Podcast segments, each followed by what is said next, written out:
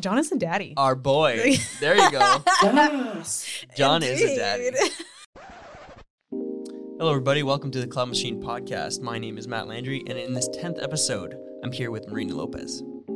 Throughout this podcast, we discuss music education, being a woman in music, Marina's origin story, and the balance between music and other passions. We also play the game Didn't Cha' Know? Thanks for listening.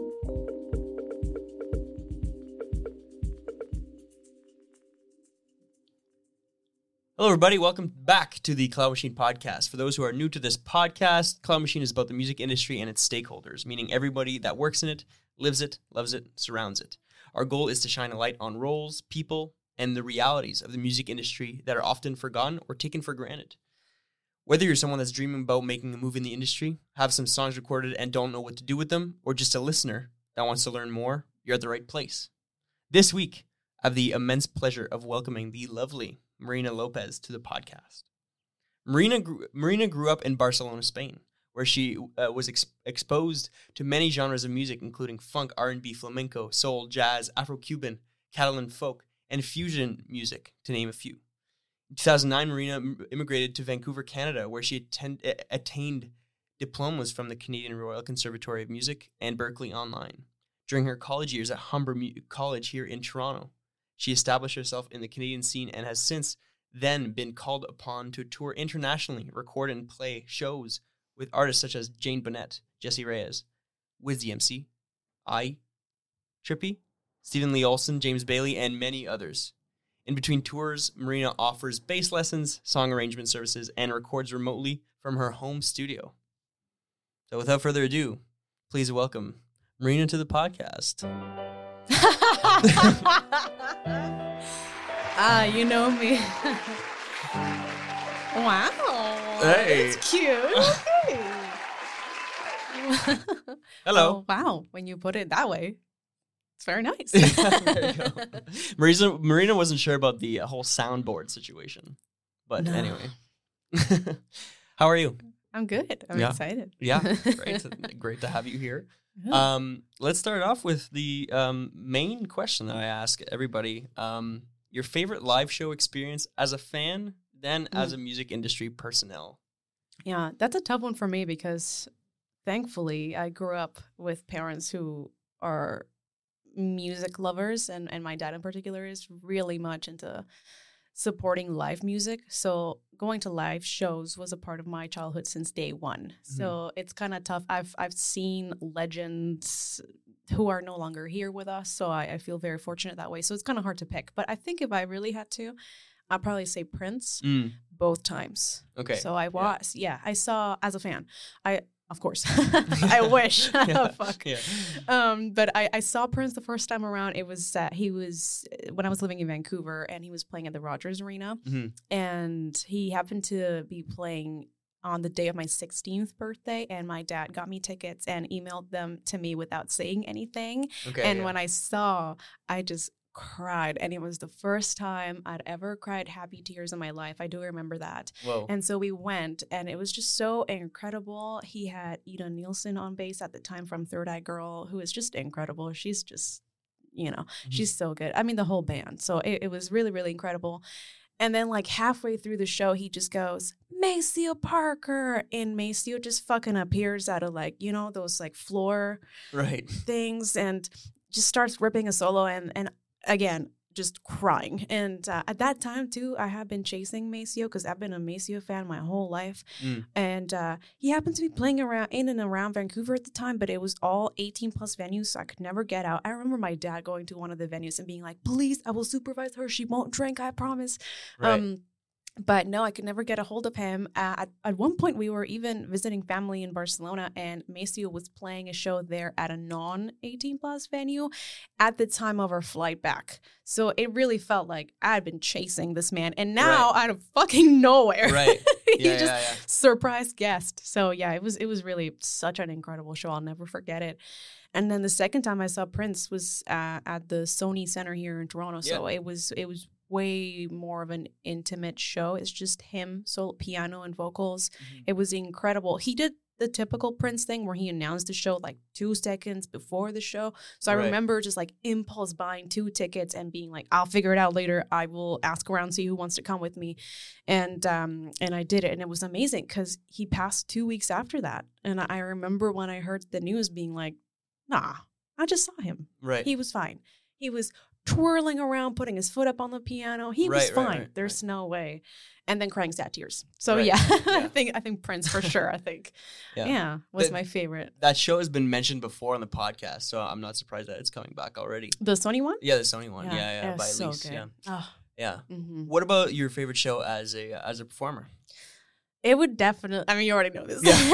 it would definitely have to be um, opening for Billie Eilish with Jessie Reyez. Yeah. Um, just the energy in the room was Mhm. amazing. Um, that tour was supposed to be like five months, but it got got very short due to the pandemic. I think we Yeah. were only able to play like a couple shows. Um, so the first one was in the uh, American Airlines Arena in Miami, and the second one was the Amway Center in Orlando Mhm. And they were both amazing. I think maybe nothing can compare to like that energy in the Yeah, first show of, course, like yeah. holy fuck I'm about to play an arena this is amazing Mhm.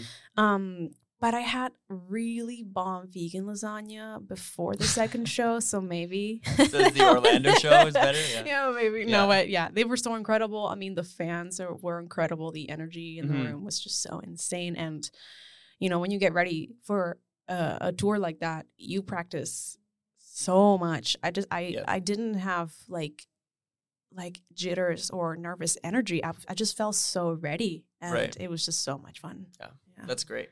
Yeah. Um, well, I mean, we'll we'll talk about that experience just a little bit Mm. later. Um, the second question I have for you is um, just a reflection, your first instinct on Erykah Badu's quote, which is, Mm. "Music and music business are two different things." So, again, music and music are two two different things. So, in this podcast, I always kind of start off with this, but it's basically just a general music business question on where you are at with the business today, and um, yeah, what are your thoughts on that?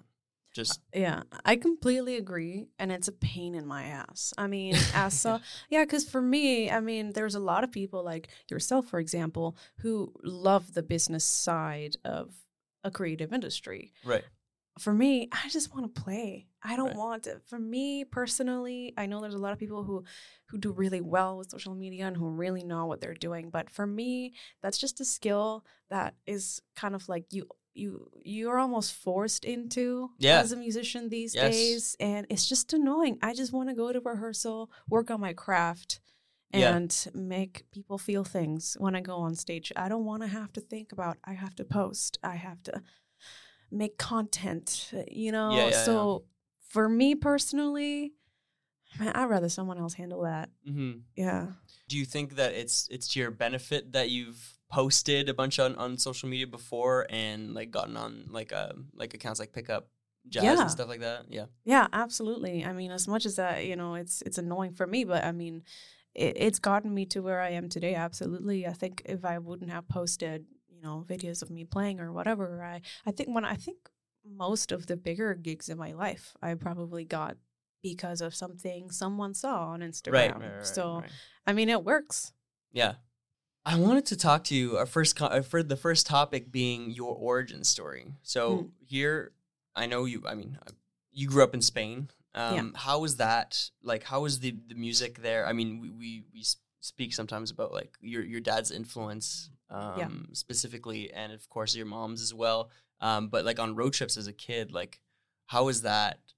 Like, just just music in Spain in general, and just growing up. What was that like in your in your house? I think that it's not necessarily that I grew up in Spain; it's that I grew up with my father. Right, right, right. like my my dad is is such a music nerd in the best way possible. I mean, I Mhm. really grew up around so much amazing music, and on my mom's side, it was more the Catalan side of things. So Right. uh, any like Catalan genre and folk music and um yeah, like that came from her Mhm. and then my dad was kind of everything else. Um, so I grew up with such an eclectic group of genres. Yeah, yeah, yeah.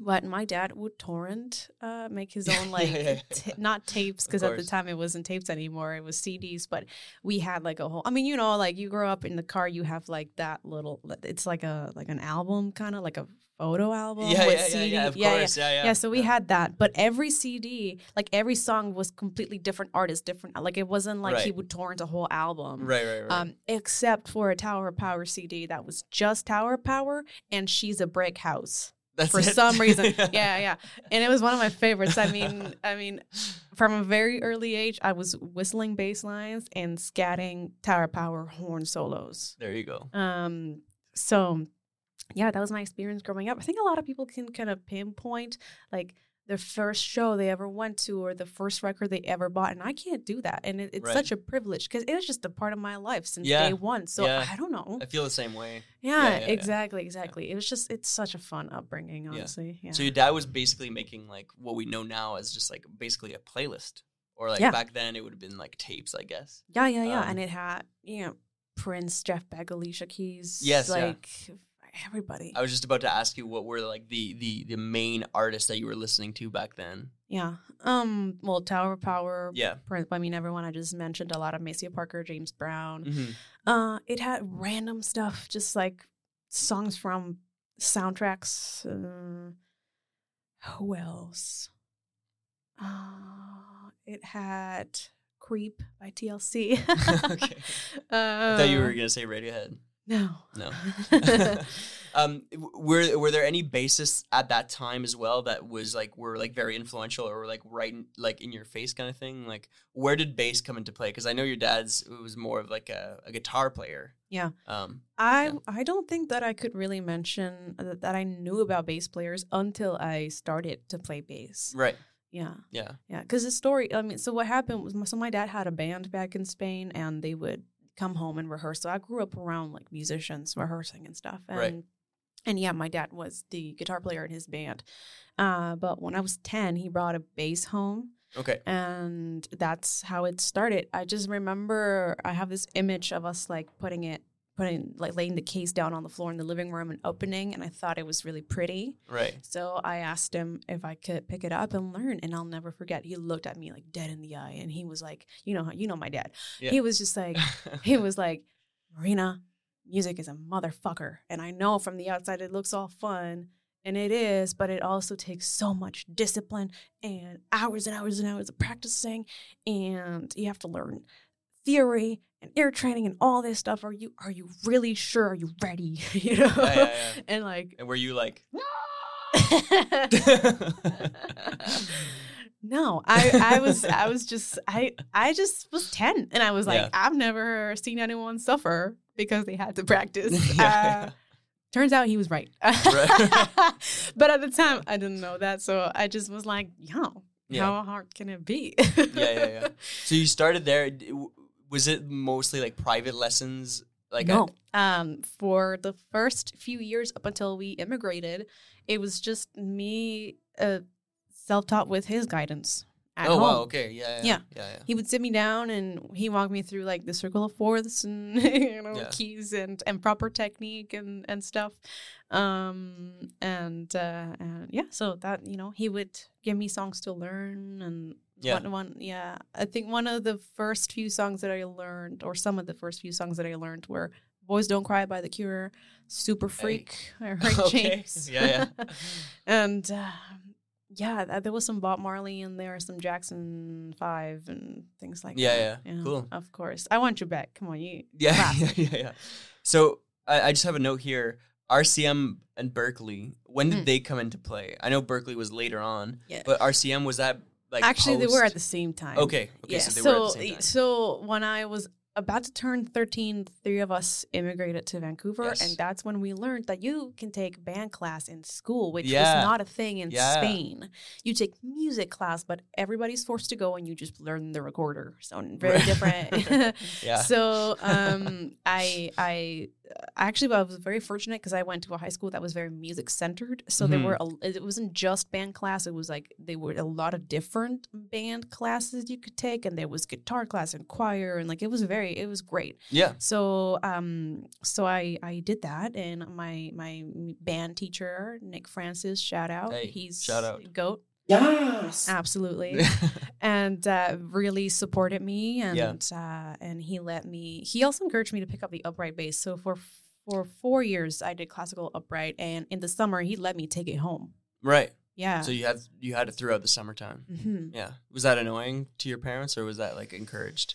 it was encouraged Yeah, yeah um and uh, so yeah and then because my both i mean both my parents have always been extremely supportive of my music career but my dad especially was kind of like living vicariously through me a little bit Right. Uh, yeah. but it was great because he had he had an idea of of like where to steer me and where you know how to guide me yeah. and so um, um we enrolled me and in rcm if you know if you know you know Yeah. Royal Uh, Conservatory of Music. yeah correct Canada. so yeah so you do you do your your rudiments your theory your harmony and counterpoint and i did all those with my class honors and then i and then my dad just got this idea in his head that i should learn how to produce myself at least at a basic level Right. because he was like, "There's nothing worse than when you go to the studio to record your own material, and by the time you leave, the song doesn't even sound like your song anymore because the engineer did whatever they wanted." So I guess he had some bad experiences. Yeah. Um, and so I was 14, and he enrolled me in Berklee Online, and I did Pro Tools 101, and I did jazz bass, and I Hey. and so I was doing that. And RCM and high school and like playing in bands around town and all of it at the same time. Yeah. I actually have a journal entry of myself at 14 being like, I'm so fucking stressed. yeah. I, I've never done so much in my whole life. And um, in the entry, it's so cute. It's just like, you know, I've been working so hard and this is really hard, but I'm also really proud of myself. And I, I can't wait until this is all done. Yeah. It's- That's Yeah. funny. So, Yeah. and at the time, you were also doing. Um, there was also a bit of um, musical theater as well, right? In high school at the yeah, um, it's actually why I picked up the upright because in, in my high school it was music center and it was theater centered, and so we had uh, a, a a musical that was put on every year, and it was it was not your typical high school musical. It was actually really good, and we had like incredible sets and live pit band and Yeah, and all of it. and uh, and by the by the time that I was like I want to do that, it was Annie. Right. And you can't be playing electric for Annie, Right. right. Um, and so the director said, "Well, pick up the upright or don't come at all." So I was like, "Well, I mean, fine." So um, so I did, and it was it was so so fun. I loved it.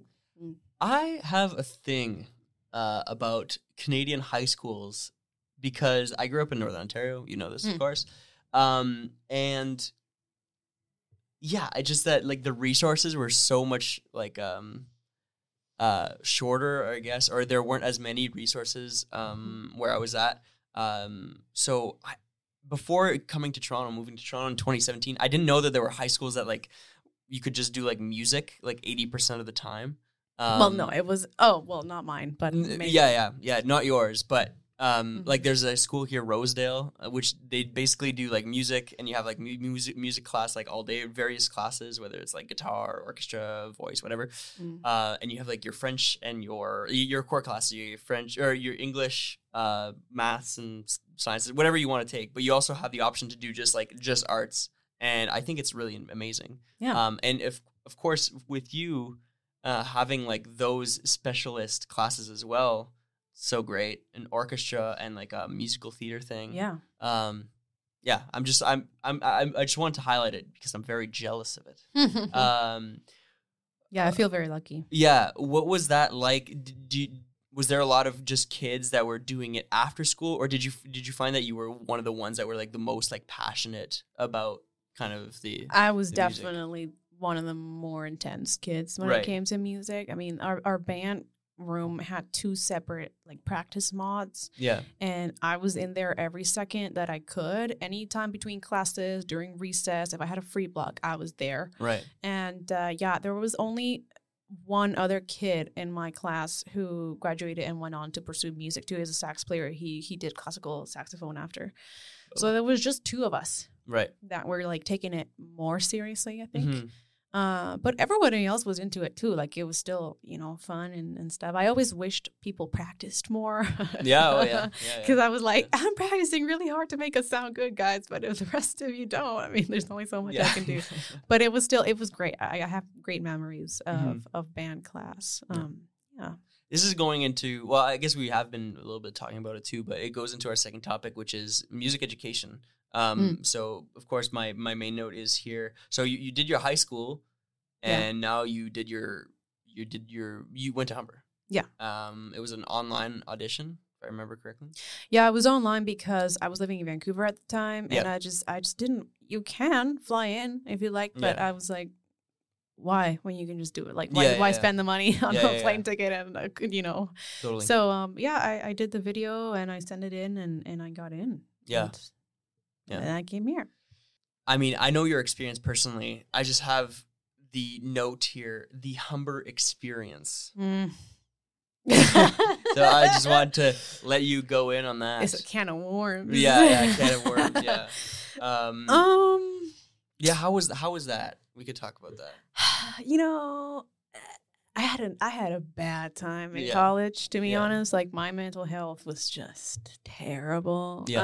Um, yeah. It it's uh it, it's a lot, and and I and I, I don't think I think some of it was Humber, and some of it was just the things that I was going through personally, and a Mhm. mix a mix of so many things. I was seventeen because I'm a December baby, so I graduated at seventeen. I came here by myself. It was the first time I was living all on my own. So figuring that out and it was just it was so much. So Yeah. to be honest, like I had a terrible time and if I had to do it again, I would not.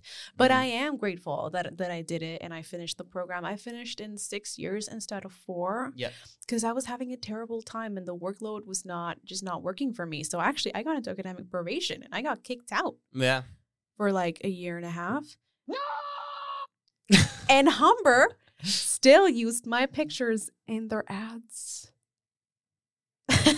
okay. yeah. Um Yeah. it looked good on them to have women, you know, instrumentalists. Sure. Right. So We'll talk about that later. um yeah. okay, but uh so yeah, it was mixed. I mean, I I learned a lot. It was great in in that sense. Um I think now that I've I've been graduated for some time, uh, there's I can kind of like take and drop the knowledge. Yeah. you know, back on it. yeah, because not everything that they're gonna teach you is going to. There's so many ways to be a musician. Right. Yeah. So, you know, just take what serves me and drop the rest. And and, Yeah. and I made amazing friendships and connections. So I like that. Mhm. And uh yeah, no, but it was it was a it was a time. It was a time. It was yeah. a time. um. So through that, was there ever like um opportunities to kind of do stuff out of of the of the college? I know at Humber you have to do like 400 hours of like performing while you're Oh. there. Yeah. Um, how was that? Was was it like the community at Humber? I mean, I have a lot of friends that went there, Mm. and there seems to be a great community of alumni, but also current um, students there. But what what were your thoughts on, on on playing outside of college and that community kind of thing? Um, first off, I don't like that high schools and colleges and universities and whatever have like a certain amount of hours of volunteering or working because you Right. don't know people's lives. Right. You don't know. Sometimes high school alone can be too much for someone. You don't know what people's personality. You want me to do 400 hours outside of this hellhole? like I, I don't like it. I don't Right. I think that that should be a thing. Actually, during COVID, they shut that down.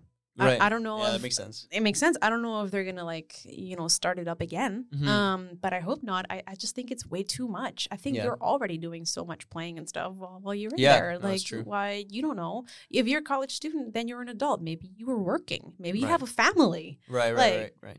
Come Yeah. on, you know. So so let me just say that. But um, but for me, I actually so one of the things Humber does during the summers while school is out is they it's a program called uh, Jazz in the Schools, Mm. and it's uh it's a band that you audition for. Um, and then if you get in, it's a full big band, like swing with the horns and the rhythm section.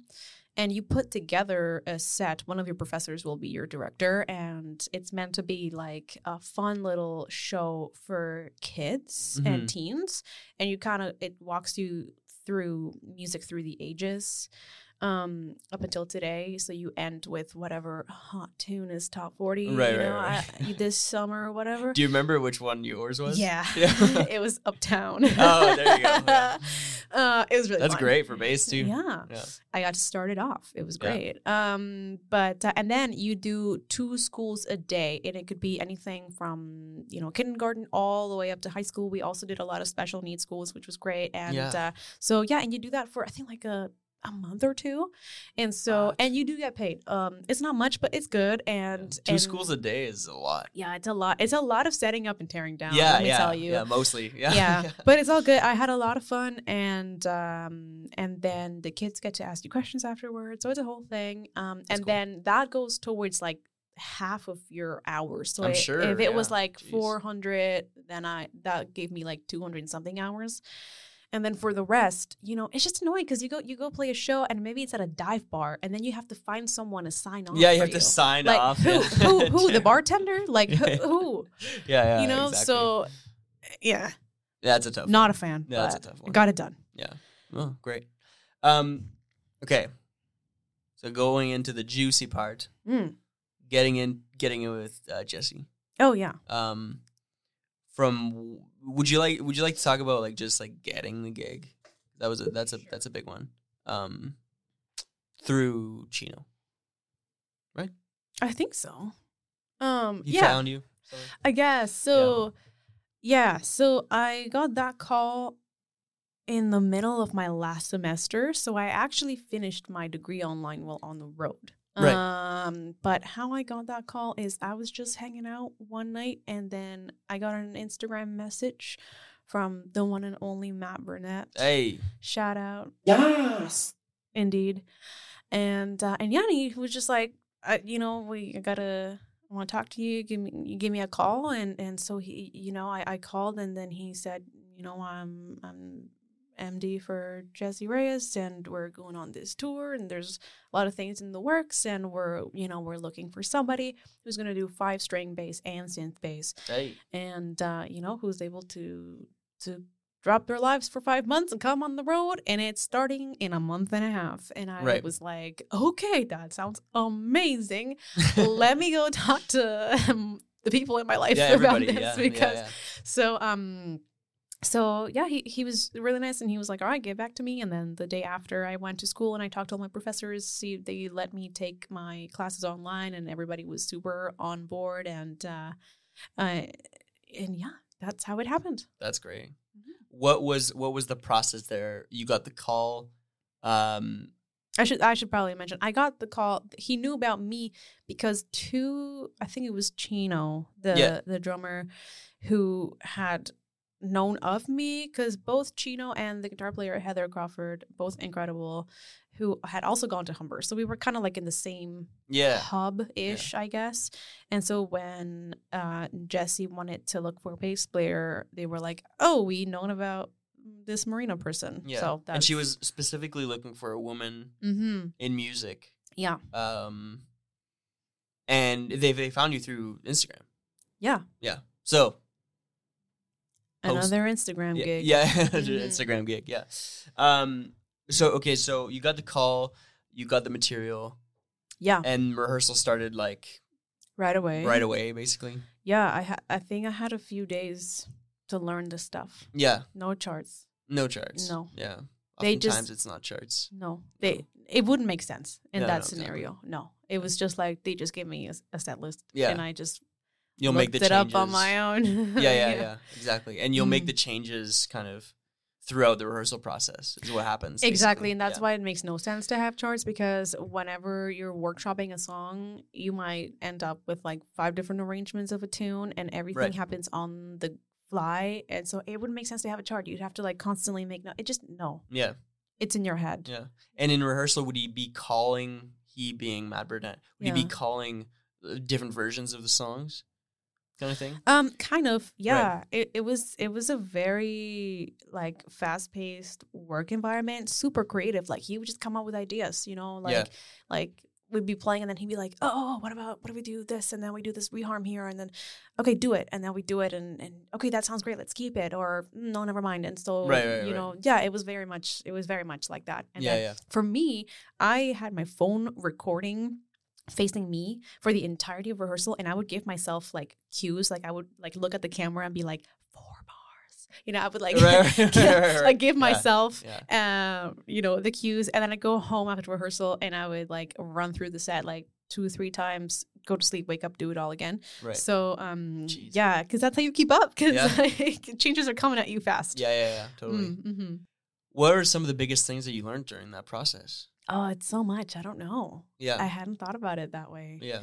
but uh yeah just being like quick on your feet and very receptive to what's happening a lot of like like um professionalism Mm, like yeah. Yeah. you know when First tour. yeah exactly just Yeah. like being a yes person hmm there was one day there was one day where he was like oh i think uh, a bass swell would sound really good on this part um do you have a volume pedal or like a swell pedal and i was like yeah i'll bring it tomorrow and i didn't so after rehearsal i had to run to and McQuade and get Right. a get a pedal and then learn how to use it put it in my board and come back the next day and be like it's been here all along yeah. yeah.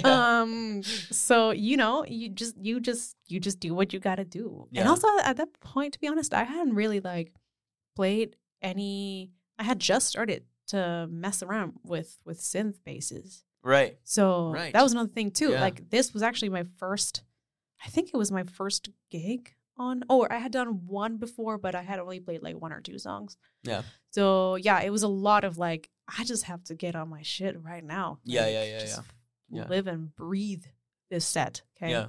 How was that feeling the first time you played synth bass in an arena? it was amazing. Yeah. Well, we were, I'll never forget this. We were, yeah, we were at uh, soundcheck in the arena and Mm. they were like, you know, can we have some synth bass? And I go over and I just like press down on one key and the whole fucking place rumbled. And I remember feeling like, oh, this is so cool. But also, how. How are they giving me this much responsibility? Like I just feel right, like right, I yeah. just feel like Yeah, yeah, some totally. random girl walked in here and I just met y'all like a month ago, and now you know I'm making the whole place go down. Yeah, yeah. So it was so cool and also like scary. Yeah, you spoke just just now about um, this random girl um, coming in. Did you ever have like imposter syndrome early Oh on? yeah. yeah, yeah, and I think especially too because I knew they were looking for a female Yeah. player right, who played five string and synth bass. I don't know a lot of those in the city. In fact, I know nobody. Right.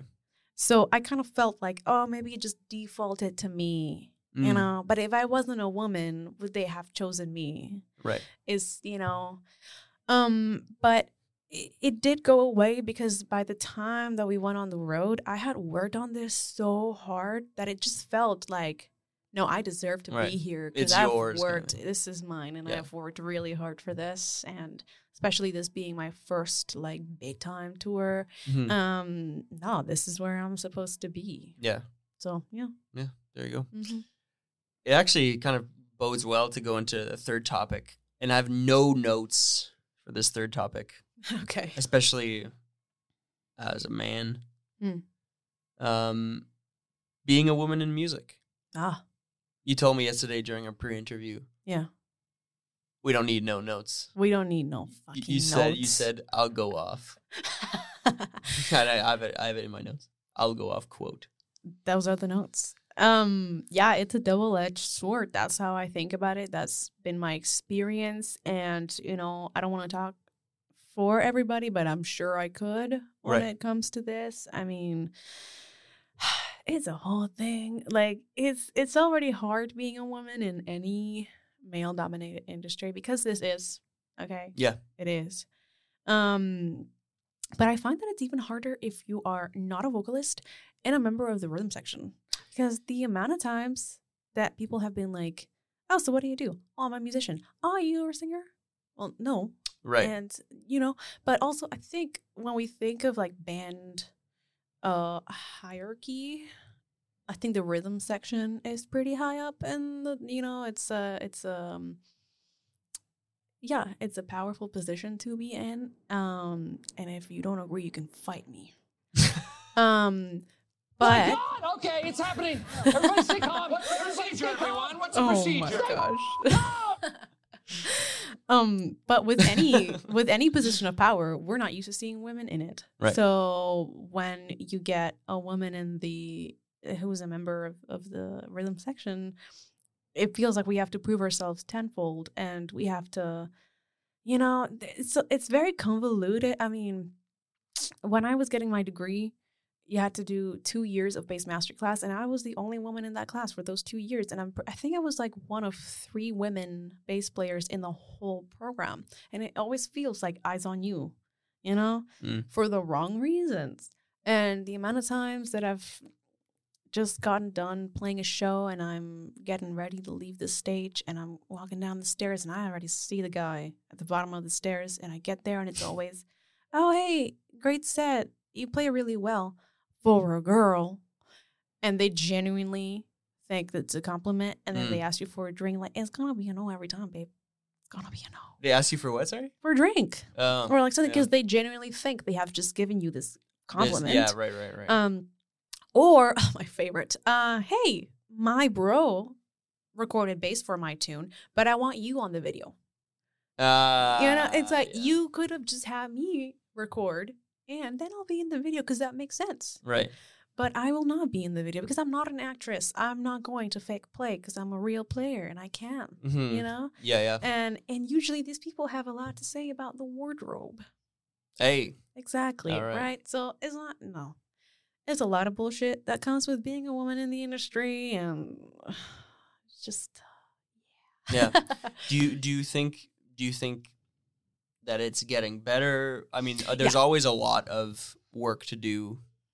yeah, it is in getting better. As I said, like double edged sword. There's there's all the bad, but there's also all the good. And I think you know, uh, being inclusive is very in right now, which is wonderful. But there Right. is the a wrong way to go about it, Mm. uh, and a right way to go about it. Right. So if, if you if you are asking me to uh, to audition for your band or to be in your band and it's very clear to me that you're only asking me because I'm a woman and because you want to give the appearance of inclusivity or because you want eye candy in order to attract a male audience which I saw a lot of. I used to be in the metal scene for 3 years. That happened a lot. Mm. Um and it's clear to me that you did not look into me or what genres I play or what my bag is. You're just asking me, knowing zero things about me just because I'm a woman who plays bass. It's going to be a no. But if you are asking me because you genuinely want to give women musicians a platform and you want to show the world that we can play just as well and you want to uplift us, great Yeah. you know but i think there's been a lot of pioneers i mean sly from Mm. the sly stone back in the day you know what he not only had a lot of people with different uh genders in his band but also a lot of different races which i feel Yeah. wasn't super common Right. back then which is great and prince another That- another idea, yeah, yeah. another pioneer i mean he had women in in the in the rhythm section in the horn section in the vocals and the you know he just genuinely didn't care if you're good at what you do then you should be here um beyonce of course Queen. queen uh Yes. mhm. and uh uh, so yeah there's been all these pioneers that are pushing us forward and you know uh, i'm thankful Yeah. And we're back. Marina Lopez on the 10th episode of the Cloud Machine podcast. mm-hmm. We're back with topic four, which is balance, be- the balance between music and other passions. So, in the past couple Yeah. years after the pandemic, um, you've kind of stepped away, sort of, from the music industry, um, but Mhm. also not in, a, not really in a way. yeah Um, there's been there's been gigs here and there, but it's sort Mhm. of been now. Um, you've kind of turned your head towards another passion of yours, which is um, the animal rights animal care and rescue, Animal- advocacy, Yeah. whatever you want to call it. Yeah. Uh, I've been doing that for a long time. A I've, long I- I've been doing that for almost seven years now. Yeah. Um, but um, yeah. Well, first of all, having multiple passions and y- is valid, and I, I just feel like I. I just yeah. But you know what? It had to be said because I feel like there's this pressure as musicians to like live and breathe music, and if you're not practicing twelve hours a day, then are you hungry enough and whatever? And it's just like you know, like relax right. just it doesn't have to be this grindy thing all the Mhm. time. There are seasons of life for different things. And for me, I've been going so hard at music since I was 10 that, you know, when the pandemic came and we got sent home from tour, like it was kind of a nice breather. Right. Um, and then, because I, I, I- yeah, I just I figured, you know, because a few months went by and we were all waiting to hear, are we going to go back on the road? What's going to happen? And then after a while, it just became obvious that the pandemic was here to stay, Yeah. and uh, and that I needed to find another way to earn a living. And so I realized, you know, well, if it can be something that I'm passionate about, then that'd be great. And so at that point, I have been rescuing and fostering cats and dogs for like five years at the time, I think. Yeah. And so I got my training as an ACA. It's an animal care attendant, so it's a veterinarian tech assistant. And I worked at a vet clinic. Yeah. For a year, I loved my job. Absolutely hated the politics. I mean, there is Yeah. some, there is some there's some dark shit going on in the vetting industry, but that's a different podcast. Right. Um and so uh as much as I learned so much, very thankful for that experience, but uh a year after that music started to open up again and I was like, right, that's that that's me That's the way. leaving. Yeah. So um went back to music and then after a while of that I was like, oh but I do really miss working with animals. And so like for a couple years I had this internal battle of like Yeah.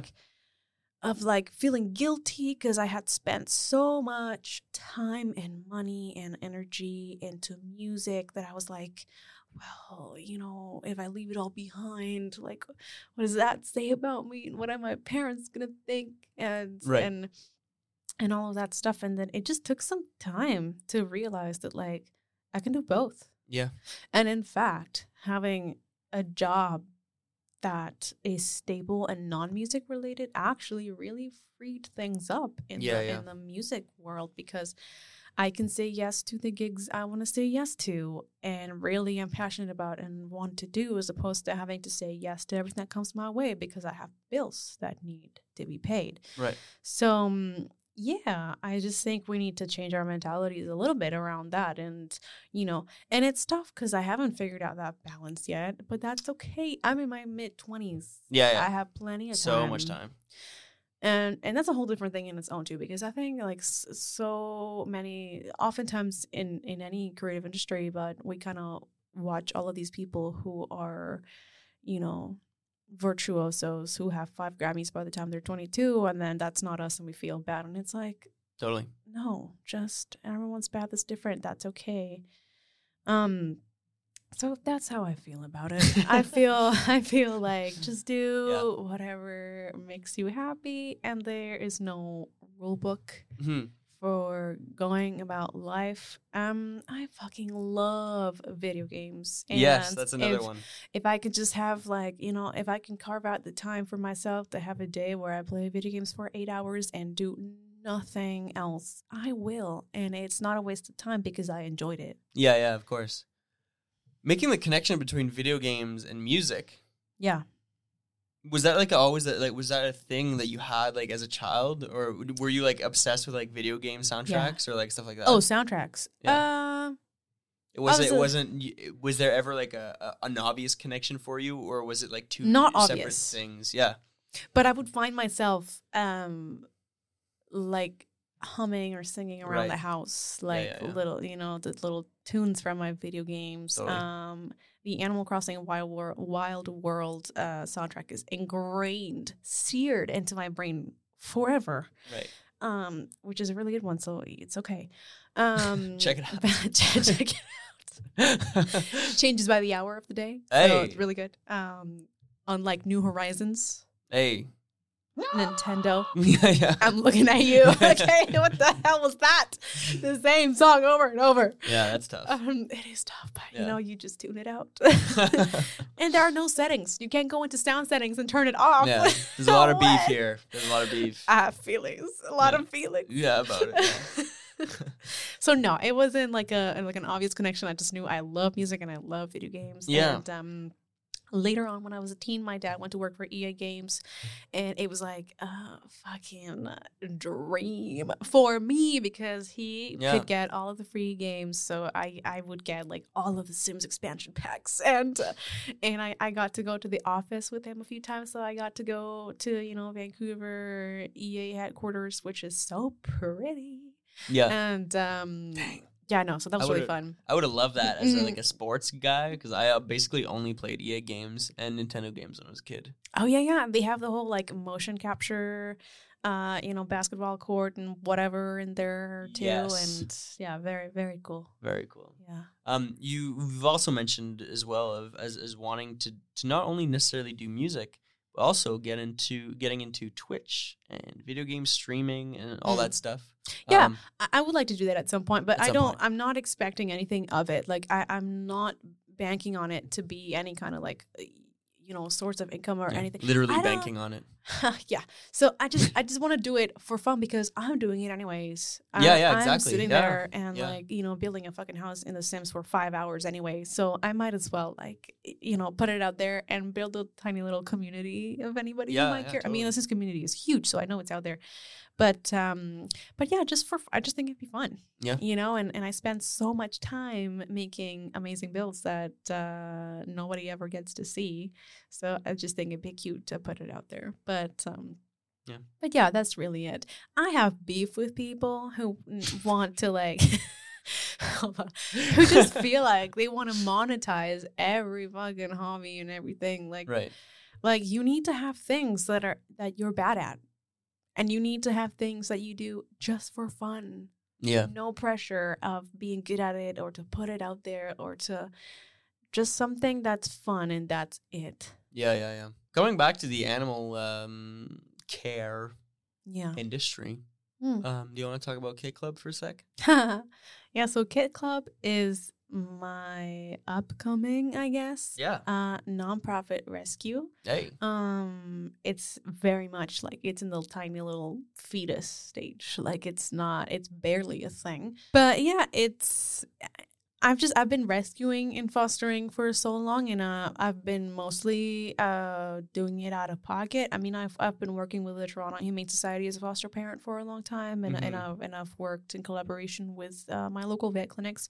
But other than that, I've conducted rescues just on my own out of pocket. And Yeah. a lot of the times, if you're rescuing someone from the street, chances are they're not in perfect health.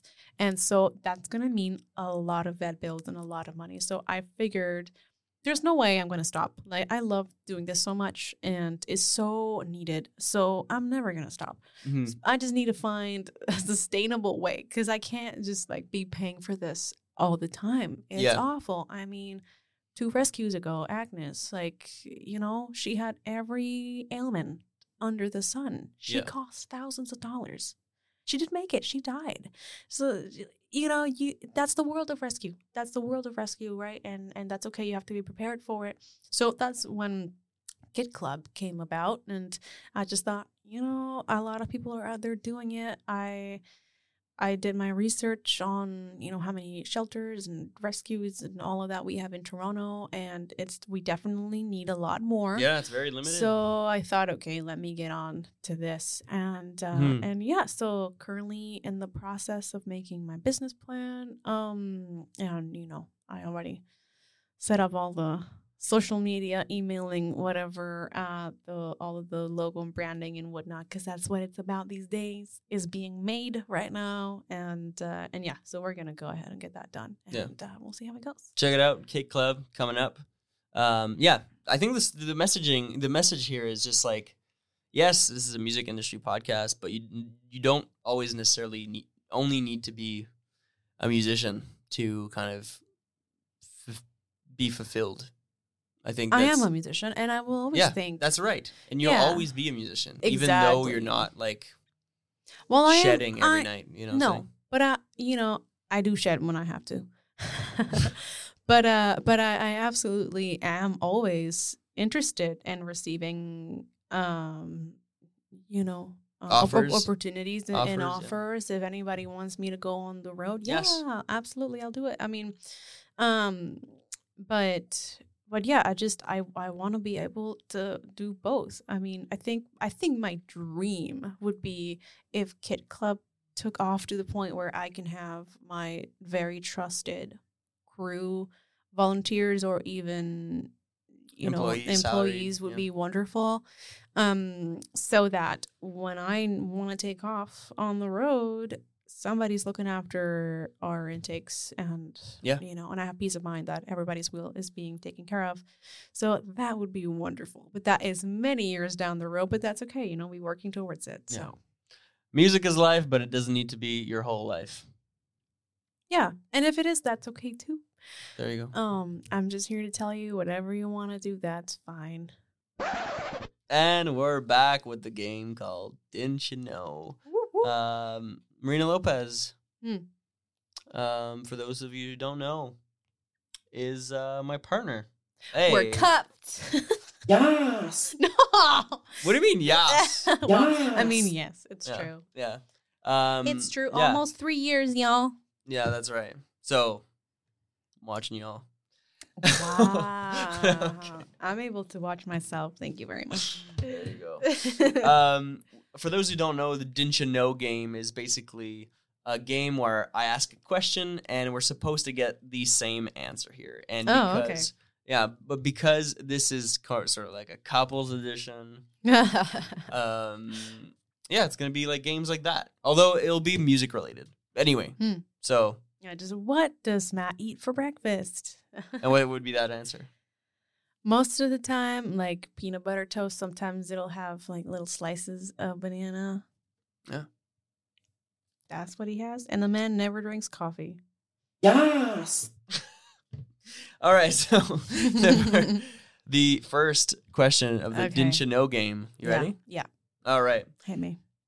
If we went on a road trip, which album would we put on first? Oh. Okay. Um. I actually don't know how to spell this. What the hell? Oh, that's a hint. Um. You ready? Yeah. Okay. Are We'll we showing the reveal. and- yeah, we'll reveal. You you show this camera, and I'll show. Okay. uh, What? Oh, no more. It's not the one. Okay. Three, two, one. Renaissance. Yeah, Renaissance. There you go. And I'll tell you why. It's because I I don't drive. It means you be driving and I'm passenger princess. So I get to pick, and that's what I would pick. Um, Cuff It is so good. Yeah. Uh, just All right. So we got the same answer. yay. Good job. I thought I thought we weren't gonna get the same answer because of your reaction. So when I I accidentally showed you the answer. Um, second question. Mm. Um, if Marina could have dinner with eh, with one artist slash musician right now, who would it be? De- again, dead or dead or alive. Uh, let's do let's do um, dead. Oh wow. Let's do dead. Yeah, Uh, because because I think if it was Oh. it was alive, it would have been Beyonce. and it would not have been. oh, okay. Uh, I probably would have chosen someone like John Mayer. Oh, true. or somebody cool that I look up to these days. Yeah. Um, but okay, dead. Um, Yeah. Okay, hold up. Let me think about. It. That's a big one. yeah. Um, ready? Mm-hmm. Yeah. I'll you sh- uh how about I reveal and then we could talk about my answer and then we'll reveal if if, if it's the right one. Sure. Okay. I said Prince. Oh, that wasn't my answer, but that would have. You know what? Maybe that overrides my answer. well, it's your first instinct. So I said Prince because I know how big of a fan you are and Yeah. that Sony Center performance and the Vancouver yeah. um, performance as well. But I said Prince. I feel like I'd be so nervous though. yeah. And Like, apparently he's a know. weird weird like one-on-one guy Yeah. So I mean, I'd go because come on, and I want to Yeah. know what that's like. what the heck Yeah. um, Have you ever heard of- the Questlove? Of course, I'm mentioning him. Um, the Questlove uh, Prince story when when he invited him to go play ping pong. I think I have. Rings a Okay. bell. It's basically this like very mysterious night. Prince Mm. invited Questlove to go play ping pong, and Yeah. they played ping pong. Oh yeah, yeah. I've And heard then about this. I've heard about this. he like turned around, and when he turned back around to to, to talk to Prince, he wasn't there anymore. anyway, I who knows what you know was going through his head at the time. I don't know. what's your answer? My answer is uh, Jaco Pastorius. Hey, all right, bass legend. Uh, yeah, absolutely. I mean, I just ah, he was just so cool. I just want to know Yeah. what he was like. Um, but I kind of get a feeling he was a really nice guy. Yeah, You know, mental illness aside. true. He was a big influence, like uh, musically on you. Oh yeah. Yeah. Oh yeah. Growing up, it was a lot of Jaco. Yeah. Was it like weird to have like such a like a virtuosic influence as a young person? Like you know what I'm saying? Uh, like, it, it wasn't like- weird, but like I realized later it worked a little bit against my favor. Okay. Because I developed like insane chops as a young kid. Right. Um, and then later on felt like if I'm not continuing to push forward and developing my genius, uh, then I'm a failed musician and I'll never be. And and then I was like, wait, hold on, because there are people like Bootsy Collins, and there are people like Pino Palladino, and there are people, you know, who like are Groove. just so good at keeping things simple and tasty, and just like do the one little tiny fill right in the pocket where it feels the best. right in The the, pocket. um you know and so but it took it took some time to like Yeah. be like you know what if you play the same bass line over and over that's okay too yeah. Sometimes that's the right thing to do Yeah. but yeah I, it kind of like yeah no no like trying to be so virtuosic uh, at such a young age kind of warped my uh, idea of what a bass player should be Right. when like in real but the reason is because when I when i lived in spain in my first years in vancouver like i did i was not in bands with Right. peers it was just me in my room so i had to play solo pieces and i had to play classical right because i had Yeah, no yeah. one else to play with so it had to be things i could play on my own so Wild. yeah, but that changed later on thankfully Yeah, yeah. Fourth question. Hmm. If there was one iconic performance in the music industry that you could go back and see, Rena, which one would it be? I'm going to try to answer this for you. Which one would you go mm. see? An iconic performance in music history. it's hard to pick one Yeah. can i do a couple Yeah, you could do a couple, and I, I'll, I'll try to guess one out of those, out Okay, of those, okay. out of those two or three or whatever. This is a big one. I don't Yeah. know. I. I don't really don't know. Um, I don't know if I'm gonna get this right. We'll reveal at the same time, though. okay Okay, three, two, one. Reveal. oh True. Interesting. That's great. Oh man, I should have thought about the Beychella. anything Jaco Pastorius would have been amazing. Yeah. Same for Jimi Hendrix. Uh, huge fan was such a big part of like what I listened to in high school. yeah, And then Beychella. that's right. Beychella. But Beach, if if you haven't watched that, everybody online, go check that out. It's on Netflix. You live under a fucking rock. It's just kidding. what is it called? uh, Homecoming. Homecoming, of course. Go check that out. It's so crazy. They do uh they do like a like a like a It's a bit of a documentary behind the scenes, but Mhm. the, the the full show is still, yeah. you know. It's a marching band situation too. Like what? Mm-hmm. Yeah. Crazy. And they do what what they did is that they filmed two performances and they go between Yeah. the performances as well in in the in the film. Anyway, it's Anyway, amazing. Just watch it. It'll make your life better. Yeah, there you go. Last question, last but not least. Hmm. If we could play for any artist together together, bass and drums, um You know the answer right away. If we could play for any artist together, bass and drums, who would it be? Um now I have yeah. I think I know what this is. I could do better handwriting than this. Oh man, I've been yeah. I've been just phoning it in on the handwriting today. yeah. I added a heart at the end of mine. Okay, shall we?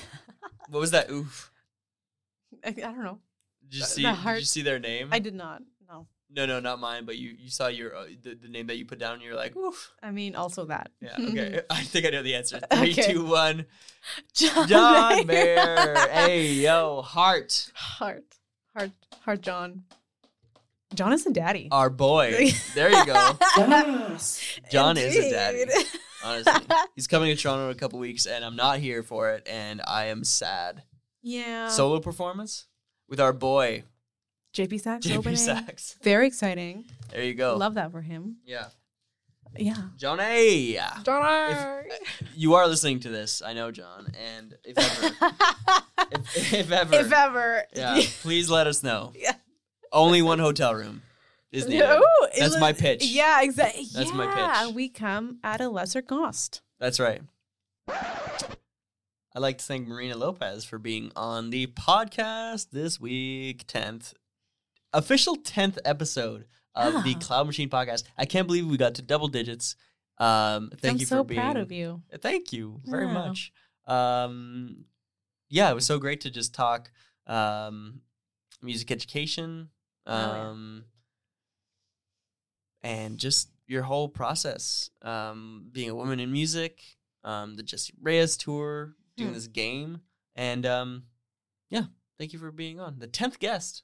Yeah. Yeah. I'm very honored. Yeah, It was really fun. Thank you. Yeah. thanks. I love you so much. I love you so much. very cute. You know who else I love? I love people who are listening to the podcast. Thank you, everybody, for listening in. Uh, Cloud Machine. Um, yeah, thank you. We're seeing uh, people from all around the world listening. Um, I see you, my people from Sudbury as well. Um, thank you for listening every week. Uh, we will see you next week. Stay safe. I am leaving for uh, the Elio's Inferno tour um, this week. Um, I will be all alone. Yeah, The house to myself. there you go. Play video games. Yeah, treat yourself right. But anyway, for those who are coming to see us on tour, uh, I can't wait to see you. Um, but if you don't have your tickets, go get your tickets now um, on socials. All right. Thank you very much for listening. See you next week. Stay safe. Bye.